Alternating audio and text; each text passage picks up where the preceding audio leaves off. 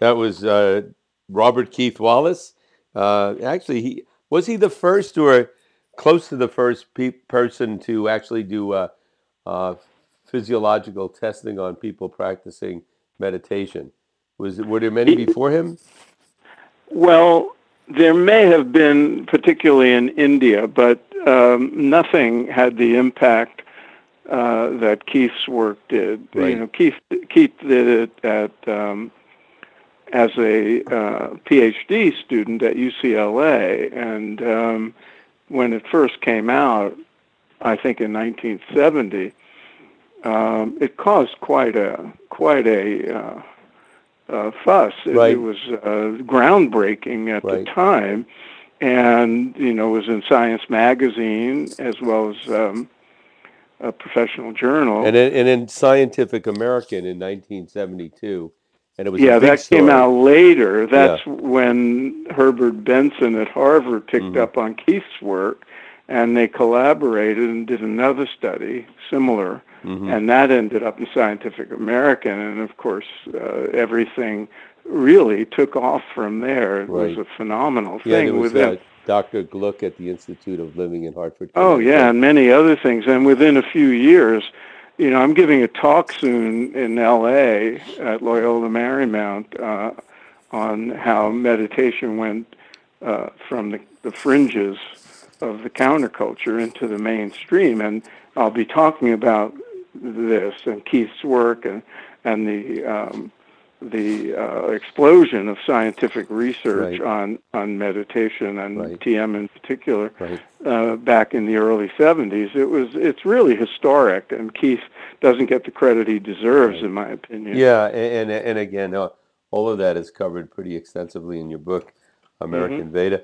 Uh, uh, the, the his book, uh, Dharma Parenting, I, I found it fascinating, and and I actually it was um, it's a lot of practical stuff. And I mentioned I have a friend that has a young kid that is having a lot of trouble sleeping, and from the Ayurvedic perspective, it's probably a kid with a, a Vata imbalance, which means the mind keeps racing and all, and uh, it's hard to settle down.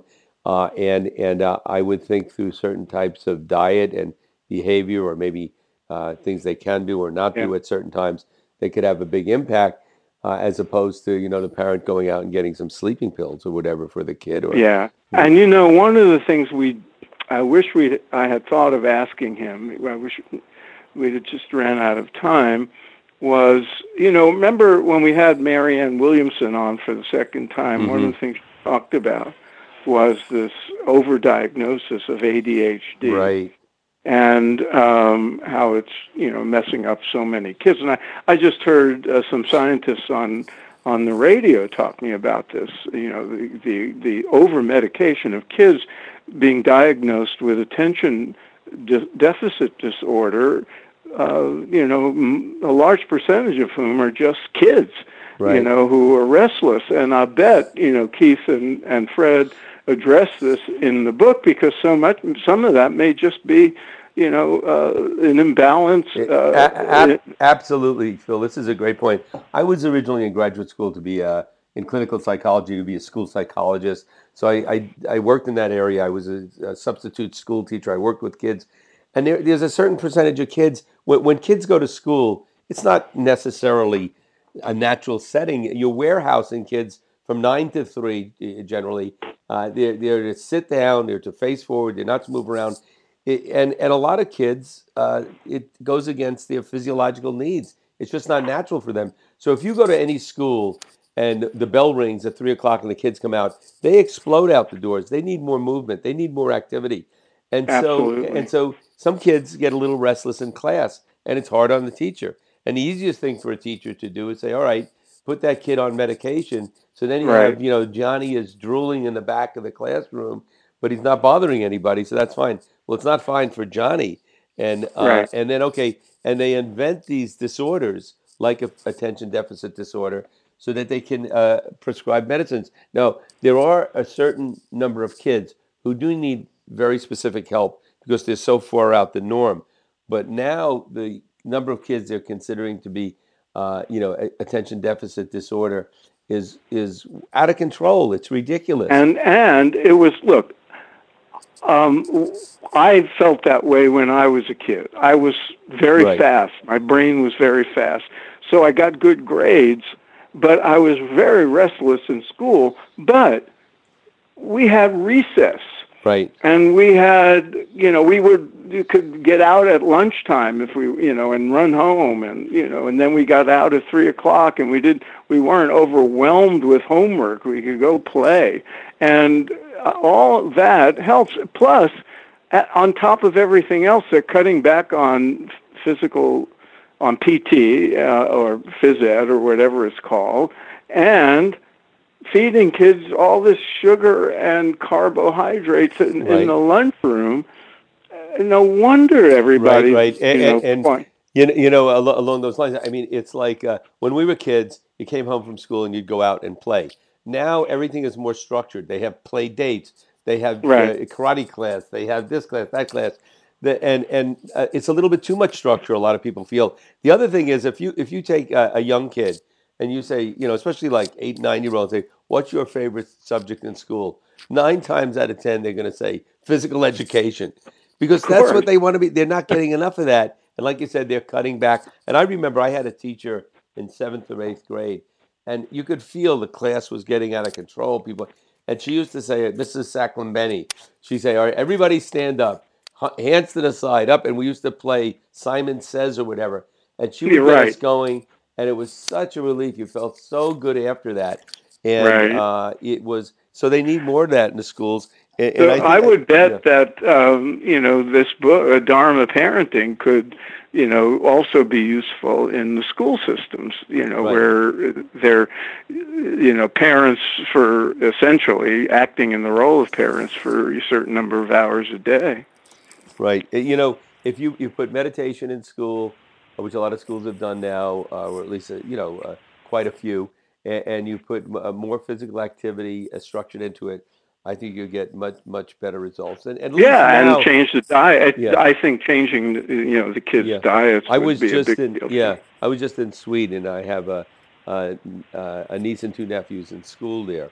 Uh, and, and um, uh, they have all the, uh, they, every kid in Sweden every day gets a free lunch at school. So they all stay in school and they eat. And as much as possible, the food is locally sourced. And they're very, Is it? there's no, they, they have two choices in terms of drinks in, in, at school. One is water, the other is milk. I said, what about chocolate milk? What about, absolutely not. Now, kids eat junk outside of school. It's not, you know, but in school, this is what they do. So every kid gets a good lunch, and they're very careful about uh, sugar and that sort of thing. Also, uh, I saw Michael Moore's uh, uh, latest film recently, and one of the things he focuses on is uh, he goes into a lunchroom in France in a school in an urban area, and uh, they have a chef there, and the kids are not eating junk; they're eating good food and, and uh, not processed foods and all. And I think that has a huge impact. Like you said, you know, I when I I, I give you an example. When I was uh, working, uh, you know, training as a school psychologist in Jersey City, New Jersey, I I would go to I'd be in the school and I'd be counseling these kids, 12 years old. What did you have for breakfast today, Bill? Oh, I had a Coke and a bag of potato chips. Well, Mm. you know, and then they come into school and they're off the wall. You know, that and Right. probably not getting enough sleep. And, and you, you know, uh, you're starting the day off uh, with uh, on a bad foot footing, and you're probably going to have problems. Yeah.